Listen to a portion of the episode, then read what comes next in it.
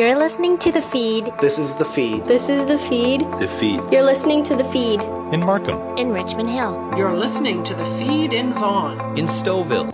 In Woodbridge. In Unionville.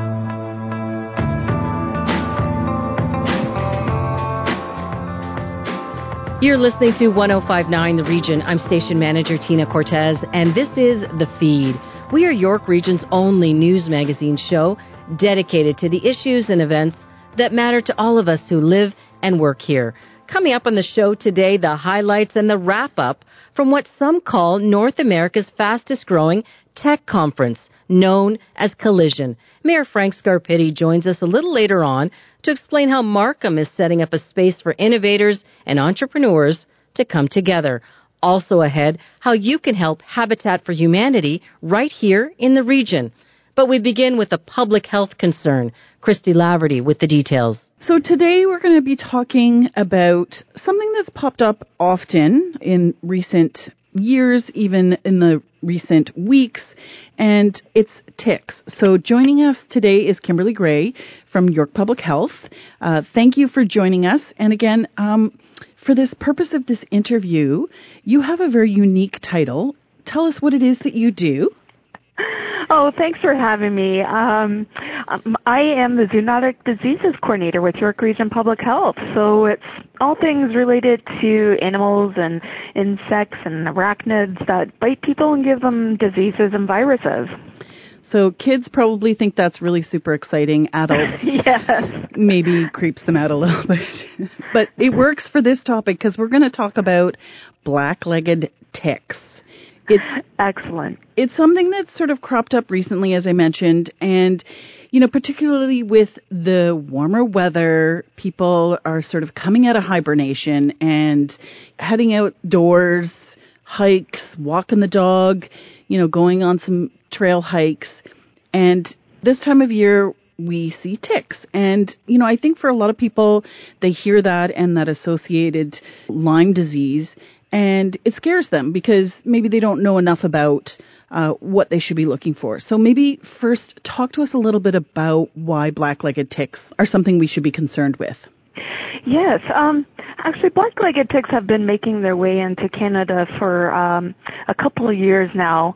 Uh, there are some areas that actually have had black-legged ticks for at least a couple of decades, uh, down on the northern shores of Lake Erie. But we're starting to see them in more numbers here in the Greater Toronto area and in York Region as well. And so this is something that um, is going to continue to happen. Their habitat is spreading, and so we have to start thinking about ticks in our day to day. Years ago, we used to start um, having to remind ourselves to take sunscreen with us when we go outdoors, and now it's habit. So this is um, protecting yourself for ticks eventually is going to be uh, something similar to what we do for sun sun protection. So ticks, their habitat is really expanding. We're seeing an increase in ticks, and basically there is nothing we can do. They're here to stay, and so we really have to change the way that we think about ticks.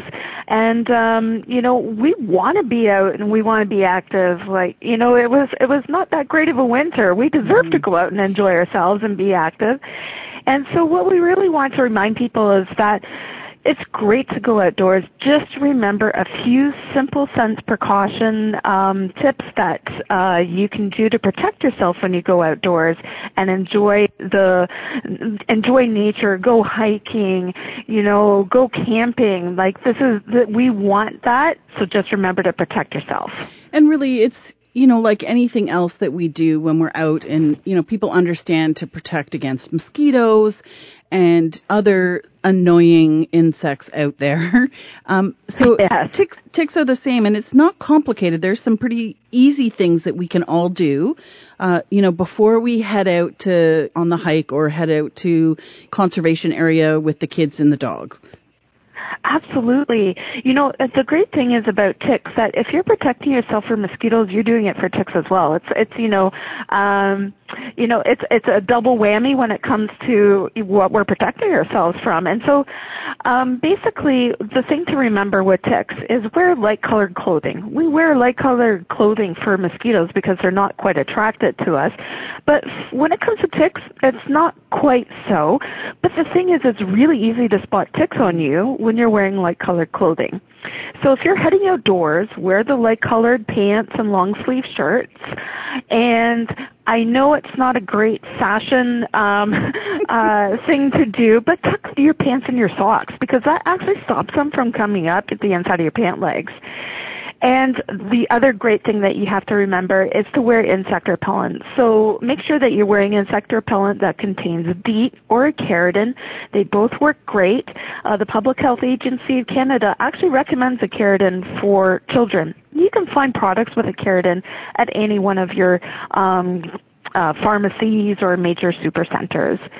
And then last but not least, when you're coming home, make sure you sell, do a tick check of everyone that was outdoors. Um, showering afterwards is a great way to wash off any unattached ticks and also check yourself. So that tick check is really important. And if you do find a tick, remove it as quickly as possible. And also check your pets. Your pets can actually um, attract ticks running through the uh, undergrowth in conservation areas and forested areas. And if you have any questions about the health of your pets, speak to your vet. Now, when it comes to ticks, are they a seasonal thing, or you know, can we experience ticks spring, summer, even those sort of later days of late summer, early warm fall? Is that is there a season associated with yeah ticks? you know that's a great question. Um before like we actually see black-legged ticks in spring and fall um without doubt. They don't like the really hot summer months but there are other ticks that emerge at that time. Not the kind that spreads lyme disease but you know it's it's kind of ew um don't want something feeding on me uh, factor. But um with with black-legged ticks they are most active in spring and fall but they're active once the temperatures go above zero degrees and there's no snow. Mm. So if we have an early spring, they're going to be out early. And if we have a fall that runs, you know, late into November, early December, they'll be active until then. Um, so that's when we see the peak times for black-legged ticks, absolutely spring and fall, and that's when we really need to pay attention. But then in those summer months, we have mosquitoes that spread West Nile that become active. So when we're looking at protecting ourselves, it really is, you know, once the snow is gone and the temperatures go above zero, especially if you're going into natural areas where the black-legged tick lives. Right, and and one of the things you've mentioned it already, but obviously the issue for people that we don't a want anything sucking on us, but there is some risk associated with this black-legged tick, and it's Lyme disease. But it's important to note that not every black-legged tick is, you know, a risk to carry Lyme disease. Correct? Um, but knowing if you're bitten by a black-legged tick and if it's attached more than 24 hours, so it takes 24 hours for the tick to actually pass along the bacteria to you, um, that's when you enter like a, a higher risk situation. Um, so most of York Region is actually um, a risk area for Lyme disease uh, and, and huge swaths of um, Greater Toronto area. So we know that they're here, and um, they do test positive on occasion, but it's hard to tell looking at it whether or not it is actually carrying it. So, you know, that check after you've been outdoors is really, really important, obviously, to be looking for. And if you haven't seen a tick before, what are we looking for? What does it look like? So that people know what they're they're actually looking for, and they don't necessarily just show up on your pant leg. Correct? You you should be looking for all areas on your body.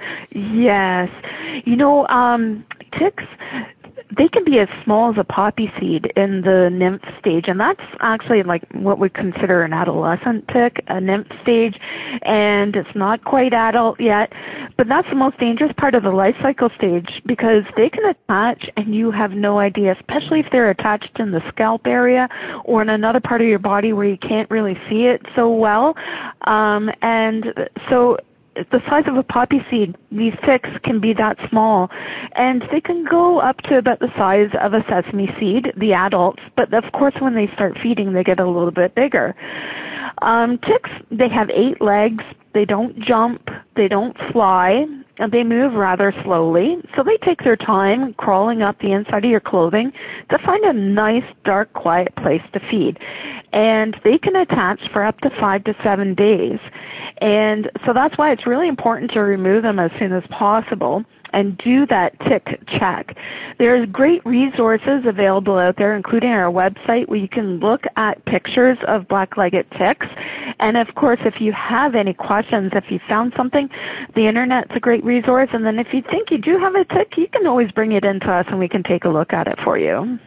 Thank you so much. Uh, this has been a great conversation and something, you know, it's just about changing our habits when we're heading outdoors and, you know, being aware of, of what's out there and not letting us letting it stop us from enjoying the outdoors in York Region.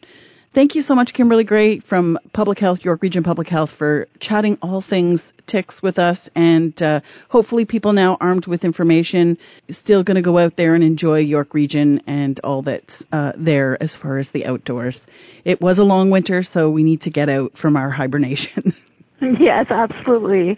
Thanks for having me.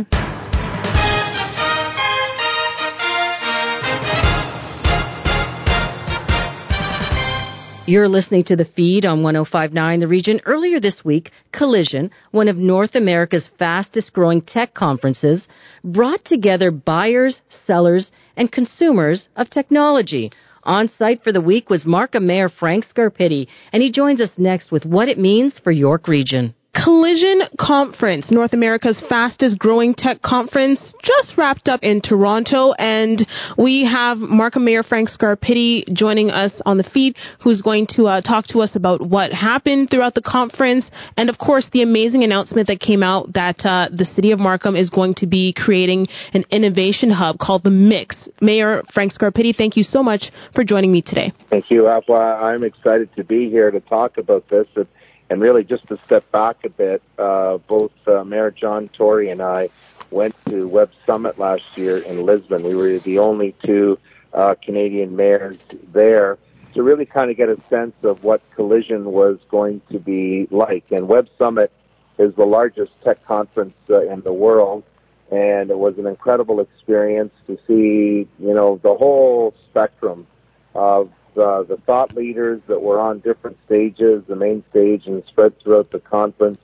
The, the companies uh, that were there, the uh, the CEOs again that were there or speaking, and then of course uh, some of the startups. And it was just a, a, an amazing array of, of talent, and and really uh, collision on a smaller scale, but just uh, truly impactful for us.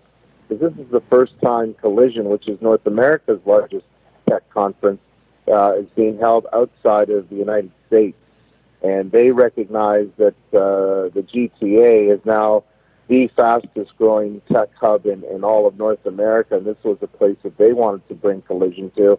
And I can say that they have not been disappointed with the turnout and, and the engagement uh, for the people that came out for Collision. Again, an incredible, incredible uh, spectrum of both uh, thought leaders, industry leaders, and more importantly, startups. I mean, the people that are out there thinking of the new ideas, the new services, uh, embracing technology in almost every aspect of our life, and how they're turning those thoughts, those that creativity into uh, into businesses. So quite a quite an incredible, uh, you know, sort of uh, collision is truly the right word. Collision of of, of different industry leaders and, and uh, innovators all under one roof. I think that's the perfect word, as you just mentioned, collision, because uh, the number of people that came out, and, and, they're big headliners in terms of the people that came out to this conference, from producers to um, small sector innovators. I mean, just the amount of ideas that were probably um, transferred between uh, one person to another, a company to another. It almost it, it gets you excited as to what's coming up in the future, not even just for North America, but now for the GTA um, specifically. Now that the conference was being held here. And of course, the in- announcement that you made that uh, the Markham Innovation Hub or the Markham Innovation Exchange, rather, also known as the Mix, um, is coming to Markham. Talk to us about that. So this is something we've been working on for uh, some time. Uh, there, there, in total, there's 1,900 uh, acres that we're earmarking as the Markham Innovation Exchange, the Mix, uh, as a, a place to start this new innovation district. And actually, I was very encouraged by one of the sessions I went to Collision, where representatives of San Francisco, Chicago, New York uh, were on a panel together talking about how they, uh, in fact, had developed uh, innovation districts and what it was doing for their cities. And so Markham is already known as the second uh, largest IT hub uh, in the country with over 1,500 IT companies here and uh, over 37,000 employees uh, that are part of the uh, the industry in the city of Markham. And we have the tech giants. We have the IBMs. We have IBM Software Lab, which is the largest of its kind in Canada. We have AMD. We have General Motors with their Canadian Technical Center. So those are the, the large tech giants that are, are in our community already. This is an opportunity to really get startups and scale ups, the ones that ultimately one day could be one of these big companies uh, located in our community, but get them at a point where they're growing.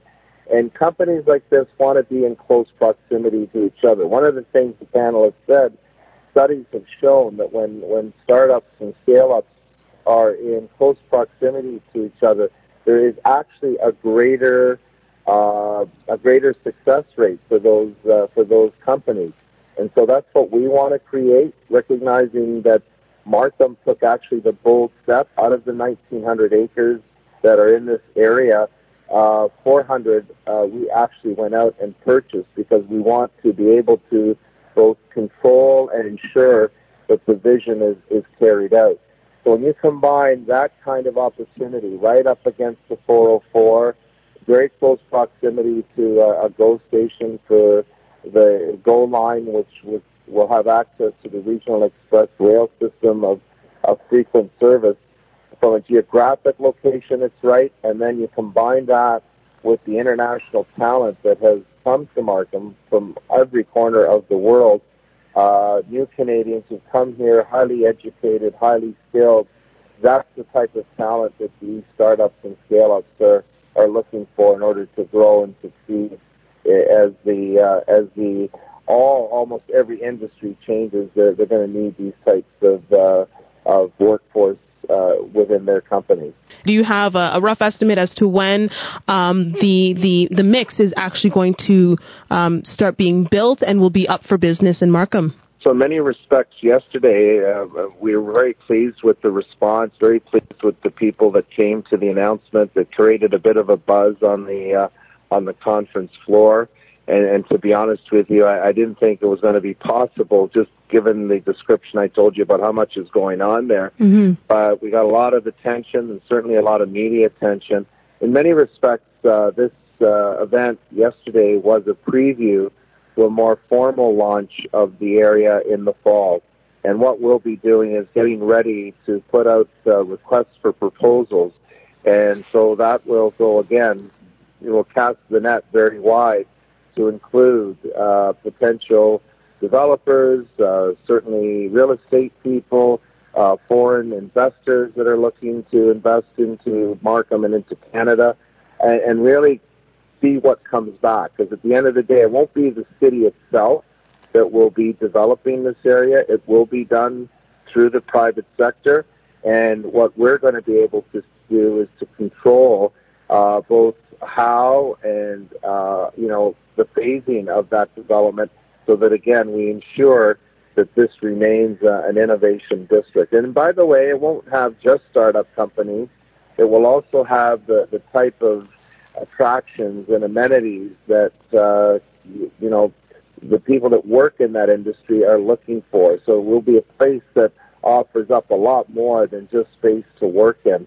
And so when we're going to be looking for partners, we're going to want to make sure that, that, that they have the financial capability, that they uh, agree with the vision that the city of Markham has set out for it, and that they're going to be able to carry it through and, and make it a reality. I know that this uh, is going to be something that a lot of people are going to be having their eyes on in the near future, especially to see what's going to be coming out. This can only mean uh, good news and, and great things for the city of Markham and, of course, for the GTA moving forward. Uh, Markham Mayor Frank Scarpitti, thanks so much for joining me today. Thank you.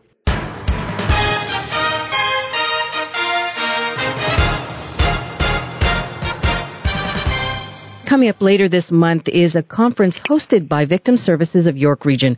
And joining us to tell us a bit more about it is the Executive Director, Jillian Freeman. Jillian, welcome to the feed. Thank you very much for having me. It's my pleasure and honor. Can you tell us a little bit about Victim Services of York Region and about your work? Definitely. Uh, Victim Services of York Region is a not-for-profit charitable organization working in partnership with York Regional Police, the Ontario Provincial Police, and York Fire Services to provide 24-hour crisis intervention support to persons victimized by crime or tragic circumstance. Our service delivery model is based on the principles of empowerment and prevention through education and advocacy. Can you tell us a little bit about some of the programs that you provide? Definitely. We have a, we have our main program, which is our on-scene crisis response program. So we attend a home, a hospital, a crime scene, or a police station to assist on cases of homicide, human trafficking, domestic violence, sexual assault, traffic fatalities, suicide, suicides and much more. So uh, generally, uh, most things that make it in the media in terms of what's happening in our region, our organization would be involved in it. We also have a telephone crisis program where clients can ring in for some support and we also reach out for clients. Let's say, for example, there was a domestic violence incident and mom just wants to tuck her wee ones in bed at the time, then uh, she would say, but can you ring me in the morning and let's all get a, a, a night's sleep for now? Then we also have a program called Project Angel, which stands for the Automated Notification GPS Emergency Locator System. And what that essentially is, it's sort of a um, alarm that they wear around their neck, which is unique then from a home safety alarm in the sense that they're programmed to directly call 911 and there's two ways two-way voice modulators on them. When the client depresses it in an emergency situation, a 911 operator speaks through the alarm. And at the same time, the GPS system becomes activated and the 911 operator can see on their computer the ac- actual GPS loca- location of the client. So those are for high risk clients and we only have about 10 uh, alarms right now for the whole region. So essentially these are homicides waiting to happen unfortunately. Uh, lastly, one of the other programs that we run is a suicide bereavement support group for persons who've experienced the loss of a loved one as a result of suicide. Uh, this program is just about to start soon, and we do have a few sp- spots available. So if anyone's in- interested in participating in the support group, they can ring our office or visit our website. Now, is Victim Services open to volunteers and is training provided? Yes, um, it would be difficult to run a 24-7 service without volunteers because we are a small not-for-profit organization. Uh, so we train approximately 40 volunteers a year, and the training hours for that are around 60 hours of complete training uh, in classroom, and then they have, I think, another 60 hours of online class training that they complete along with an exam and some field work. And then what exactly are volunteers doing? Are they the, the persons on the other end of the phone? Would they be on site for you know, some sort of crisis management. What exactly do the volunteers do? We have a number of different roles that our volunteers can take on. So uh, we definitely have some on-scene volunteers who would go out on call. They usually go out with one of our staff members who all have their master's degree in social work. So um, they would go out with uh, staff on a homicide or human trafficking matter.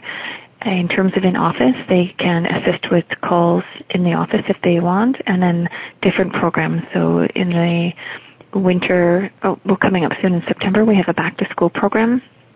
So we last year we assisted 15,000 clients, approximately, and uh, many of whom are marginalized or struggling financially. So we do a back to school program for our clients specifically, and not just the backpacks, but you know, moms struggle to get indoor shoes and outdoor shoes. So someone can sponsor a full family and we give them the sizes of the children's feet and some clothes so these youngsters can start the school off like everyone else with a brand new outfit and the spring in their step and hopefully that leads them to some success and you know some lunch treats that they can pack that are uh, non-perishable obviously so that they and a brand new backpack so they really do fit in and can start their school year off on the right foot and then we have the a winter sponsorship program where instead of uh, toys, we do the same thing. Many clients struggle to get boots and snowsuits and you know, I know um, that's expensive for me, and I'm gainfully employed. So when you talk about hats and gloves and snowsuits and all of those pieces, uh, they're quite expensive. And then maybe a set of pajamas, some knickers, some socks, a book or a toy um, is the main uh, goal for our winter sponsorship program. So volunteers help with those as well. A lot of amazing work for sure. Now, we started this conversation talking about how there is a conference coming up later this month for National Victims and Survivors of Crime Week. Can you tell us a little bit about that? Yes, we're so excited. We have um, a conference that's occurring on May 29th and the 30th, and people can purchase tickets for both days or one either or. The day one we have rarely seen in Canada is Dr. Dr. John Douglas, and he's known for his role, um, his real life role in Silence of the Lambs and the popular Netflix Netflix series Mindhunter.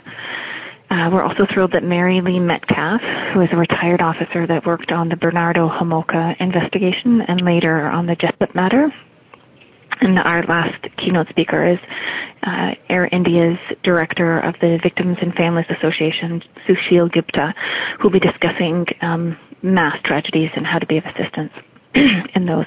The theme this year is the power of collaboration. So it's really talking about how the community can assist, how officers can work collaboratively with social services organizations, uh, with media, with uh, everyone now, I also understand that on the second day of the conference, there will be an opportunity to earn a psychological first aid certificate. What is that?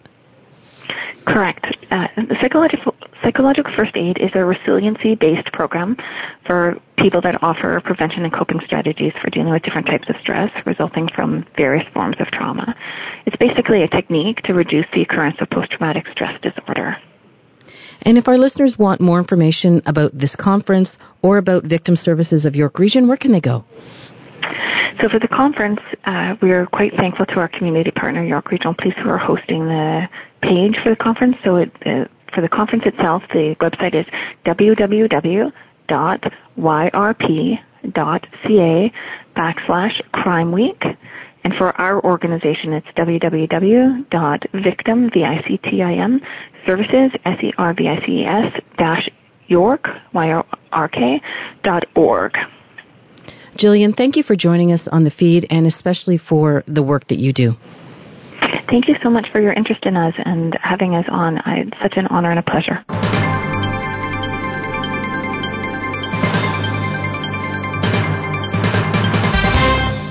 You're listening to the feed on 1059 The Region, where we share stories, issues, and events from across York Region and beyond. If you have an old cell phone sitting in that junk drawer, here's a way to clean it out for a good cause. We are now in the day of age of smartphones. Everyone is carrying them. There was even a study that said there are more cell phones in the world than humans. Now, I know everyone likes to sort of refresh their phones every so often. If you have just purchased a new phone or you have one that's sort of hanging around at home and you're thinking about throwing it away, do not. There is a great use for it at the CNIB. And I'm going to talk more about that right now. Joining me to chat today is Suzanne DeCarey Zandenbrook, who is with the CNIB. Suzanne, thank you so much for joining me today. Thank you for having me. All right, so first let's let, let the listeners know what the CNIB is all about. The CNIB Foundation is a national not-for-profit organization uh, that empowers people impacted by blindness to live the lives they choose. We're funded by charitable donations and we're enabled by the selfless contributions of our volunteers uh, who help us build our innovative programs and deliver our programs and drive advocacy for change from coast to coast. Awesome. Okay. And so how did the CNIB come about? Uh, where did the idea come from? How long has it been established for? The CNIB is an organization that is now over 100 years old. And uh, the work that the CNIB does, we're, we're mostly known for the work that we do in our rehabilitation, which is providing uh, services to people to learn how to live independently again. Uh, so that would be orientation and mobility, independent living skills, and we work with people on employment and preparing them for um, going into post-secondary or to uh, exploring new careers. And a big part of that is learning to use all of the new adaptive technology that's available and making sure that people know what's out there and what kinds of tools can support them uh, to be as independent as they want to be in their lives. That is awesome. And I, I love how it's also in a way sort of breaking barriers too, because uh, most people who think that for those who may be visually impaired or even um, full, fully blind uh, may not have the ability to sort of live on their own, if you will, and, and sort of maybe um, need an extra hand here and there. But it seems like the organization is really um, trying its best to help those to sort of gain that independency back. Absolutely, and technology can be the great uh, leveler of the playing field when it comes to uh, people with sight loss. Uh, technology, again, it can really open doors for people to enable them to be as independent as possible, but only when it's accessible, available, and affordable. So we're working to connect people of all ages with the technology they need and they want to help them build their skills. Uh, and we're, we're helping to break down some of those um, barriers to access and barriers to affordability, quite frankly, as well. Definitely okay. And so I love how you mentioned technology there. That's a perfect segue into the Phone It Forward uh, initiative. What is that all about? Phone It Forward gives Canadians a unique opportunity to donate their gently used phones, receive a tax receipt, and empower people who are blind in the process. So it is so much more than a phone recycling program. Smartphones can tremendous impact on the lives of people who are blind, to do all kinds of things that they might have felt was a big challenge before. Um, so given that, we've partnered with Fixed Wireless Repair, who are an organization who refurbish smartphones, and wipe them to the highest data security standards, and we then provide them to people with sight loss who need them along with the technical training and a discounted maintenance and data support plan. Wow, that is awesome. Okay, so how long has the Phone It Forward program been in place? Phone It Forward was launched in September of 2018. Pretty cool. Okay, and so um, how would then a resident be able to sort of donate the smartphone? And even before that, um, is there a timeline on how old the smartphone has to be? Um, if somebody has like a flip phone, can they donate that? Or is it um, a smartphone from a, a certain sort of year, maybe let's say 2008 and up? The way we're asking people to think about it is the rule of five. If it's five years old or less, then it's mo- most likely going to be eligible uh, through our program. So we're looking for gently used smartphones. Um, they can be iPhone 5 or the Android equivalent uh, or higher. And iPhone 5 is the baseline of what we're looking for. Uh, so again, if it's, if five years or less, then it's most likely eligible. To donate a phone, you would follow the following easy steps. Register your donation. You can either pop into a CNIB office or visit phoneitforward.ca to register your donation.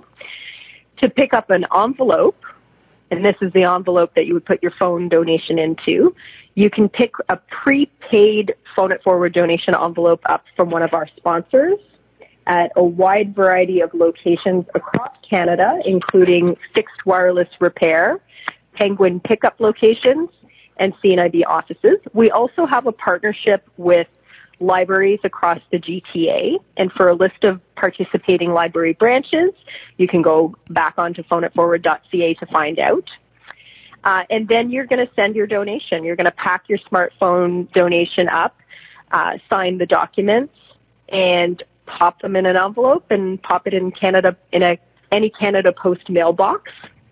Um, there's some important information on phoneitforward.ca about preparing your phone for a donation. So it's really important to just make sure that you check off that list of what needs to be done before the phone goes into the envelope and makes its way over to us. Uh, and then the final step is just uh, receiving your tax receipt. When your device is received and evaluated to confirm that it matches the information provided to us, we will send out a tax receipt for your donation. Awesome. Okay, perfect. And I love how you mentioned that too, that there has to be a checklist before you sort of uh, donate it just to make sure that your phone is sort of in tip top shape before you send it out. Because I was just about to ask a question. Um, what if maybe the phone is all fine, but maybe there's a, like, like a technical problem with it, like um, maybe the phone is cr- the screen is cracked a little bit. Should they sort of fix it before sending it over? Should they just send it over as is, and um, the uh, company that you're working or partnering with will fix it and then give it to you guys? Uh, what would they do then? Well, the checklist actually lets you know. It kind of runs through a bunch of questions about um, the condition of the phone.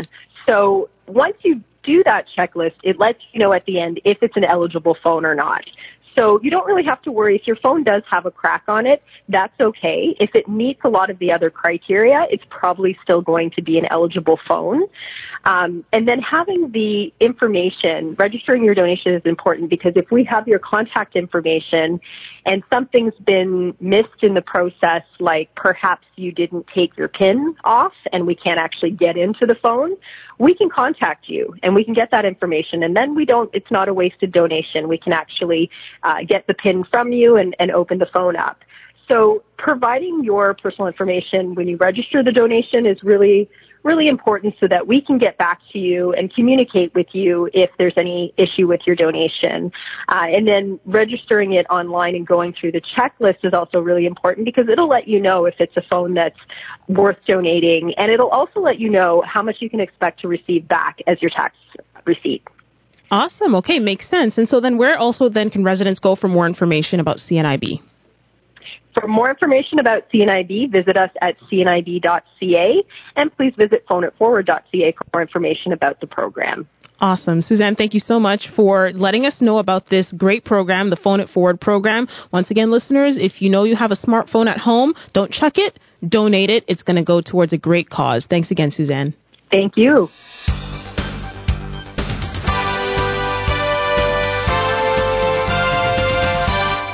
Another good cause to tell you about next on the feed takes us to Georgina and a new build with Habitat for Humanity. Joanne Janikopoulos, their regional director, explains. Joanne, thank you for joining us on the feed. Thanks for having me. For our listeners who don't know much about Habitat for Humanity, maybe you're familiar with the name, tell us a little bit about what is it? So Habitat for Humanity GTA is a not-for-profit. We are a registered charity and we bring communities together to help families build strength, stability and self-reliance through affordable homeownership. And how are volunteers brought into the mix? So we mobilize volunteers and individuals to help us build decent, affordable homes. And that provides a really a solid foundation for families to, to do better and have more productive and healthier lives. In terms of volunteer hours, because you hear a lot about that, how does that um, uh, roll into the build and help the families get started? So for our Habitat homeowners, as a down payment, they are required to volunteer 500 hours. We have a really unique mortgage model where the monthly payments are 30% of their total household income and there is no interest. So this really makes the mortgage model very affordable for them and it's geared to their income so they're able to buy their own home. Now, who are you who is Habitat building homes for? So we are building homes for working, lower income families in need of a decent place to live. Often you'll find families living in overcrowded or unsafe conditions, and often they're just too unaffordable in York region. And I've heard that Habitat, you know, is is building more than just homes, right? Habitat builds more than just homes. Every Habitat house has a lasting transformational impact on children, their families, and the wider community. For example, families are safe from the cold of improperly insulated apartments that are in poor repair. We see often children's grades and confidence improve. Overall health improves for the family. Their family income rises. Property taxes are paid. Uh, people don't go to food banks anymore. These are just a few of the benefits.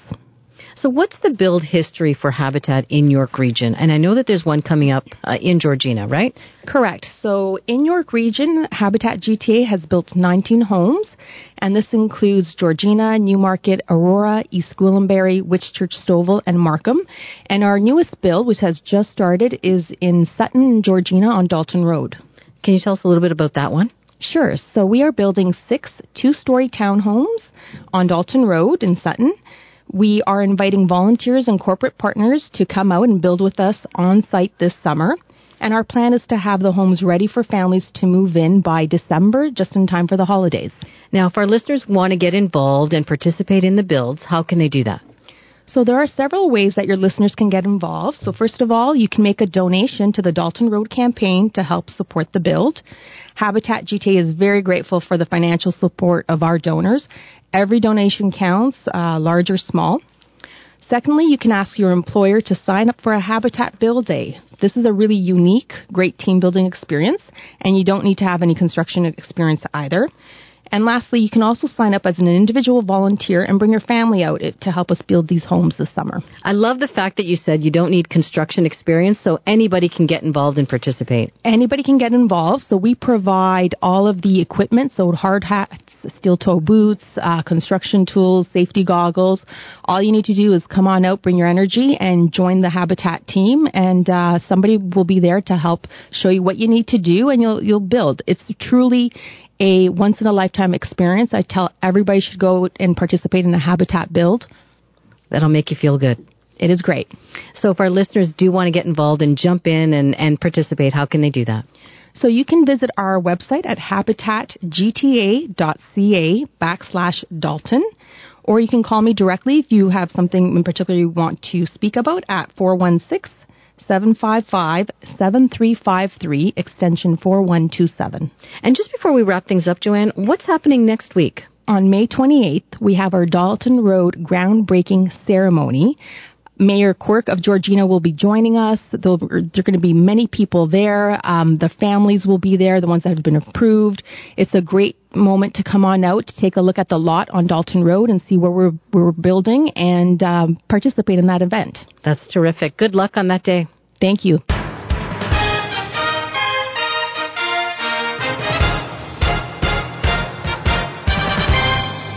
You're listening to the feed on 1059 The Region. I'm station manager Tina Cortez. Remember, if you missed any part of our show, head over to 1059theregion.com for a replay. Next, music coordinator Christina Lavecchia with new sounds from Shay Esposito. 21 year old singer and songwriter Shay Esposito and her bandmate Phil are here in studio. Thanks for being here, guys. Thank you for having us. Thank you for having us. Shay, you're from Edmonton, Alberta, but you're both currently in Toronto promoting your latest single, Feel Something. How has your time been here so far? Been amazing so far. It's always a blast. I love being in the city. What was the inspiration behind Feel Something? Well, um, I just kind of wanted to write something around like a chess kind of medieval kind of theme, um, but then it turned into this commentary kind of on I guess the the need to how do I explain this? A need to kind of manipulate and use people when you're trying to gain something for yourself. Um, and kind of how that's it's a natural response uh, you're tr- when you're trying to gain something from somebody else, um, but how that interaction always ends up pushing people away it kind of turned into that. was it from personal experience? Where was it drawn from? Yeah, actually. And I, I didn't go into this song thinking that I was going to write something so personal. But as I was going through it, I was just like, what am I feeling right now? and then it just ended up being, yeah, something super close to home. You released your first album at the age of 16 and your second one at the age of 19. How do you feel you've grown as an artist over the years? Well, I think with the first album, I was um, relatively new to writing in general. So it kind of just happened. Whereas when I went into the second one, I had more of a vision for the sound that I wanted, um, more of a vision for who I wanted to be as an artist, and that has just grown so much in the last couple of years, especially um, especially working with a band as well, and you know actually doing things live because I you know I didn't do that that much before, but um, yeah, I've just I've learned where I want to go, and I don't think I'm quite at the artist I want to be yet, but I think every song brings me closer to that. And you've been working with Phil for how many years now, or for how long? Two years now? Yep, yeah. we're going on about two years. Yeah. Nice. And how has it been so far for you? It's been an amazing journey. Uh, I remember when she first asked me to be a part of the band, and I was like, I don't know if I have the chops. I don't know if I have what you're looking for. And then I just gave her a little showcase of what I could do, and she's like, You're in. You're in. you're Hired. Yeah. yeah. He tells me, Oh, I don't know. I don't, like I don't know if I've got what you need. I'm like, Any place plays for me. I'm like, What do you mean? what, what do you mean? You're perfect. And he's done so much for the music so far, like so much for me. And I'm sure you guys learned from each other along the way too, and you know your sound grows. And I think we've absolutely. grown into a pretty solid team. Yeah, absolutely. You're also a youth mental health advocate, speaking about anxiety and depression, which affects a lot of Canadians and people around the world. Why is it important to you to be an advocate? Well, I have um, a lot of personal history with it. I was diagnosed with depression, anxiety when I was 11, um, and so for me, being in music that's kind of what got me through, um, especially writing. Like writing songs was so therapeutic to me. It was the only way that I could get out what I was feeling, and I just think it's so important to share that and share with people. Like yes, talking about it is important. Yes, getting professional help is important, but there's um, so many other outlets as well that help you in maybe little ways, but all of those little things build up to so much. Mm. And yeah, I just think I think music more than anything just really has the power to change things mm. and change how people are feeling, and so I want to share that. How has the response been? Really, really amazing. Yeah. Um, I've been doing it probably five years, speaking at schools, and uh, yeah, mostly to students, sometimes to educators, mm-hmm. uh, and it's just been it's been so amazing. Uh, I've had such amazing responses, and every single show I do, I get at least a couple of kids coming up to me and That's saying, great. you know, like I just I feel that. Thank yeah. you for being here. I feel like you were speaking right to me, and it's just such a powerful thing. To give listeners and your fans a chance to get to get to know you a bit more, I'm going to ask you both a few what if questions. Okay. It's a it's a fun game. Mm-hmm. so, what if you weren't in the music industry? What industry would you you think you'd be a part of? Or work in? Good question. Um, it would have to do something with kids, um, kids that don't have a proper or um, a very nurturing home environment. Um, I just love people and I love kids, and so giving them a an adult presence in their life that would tell them that they're loved, that they're valuable, that they that they're worth it, that their dreams are possible. So I think I'd probably do something like that. Does it count if I say something in writing? Because yeah, the next thing would be. I mean, I obviously I want to be an author, but if if it wasn't art specific, uh, I always wanted to be an editor, uh, like a magazine editor, mm-hmm. a, a, fiction editor. If music didn't work out, does that count? yeah, no, it's fine. it's okay. Now, at least you know that you love what you do. Yeah.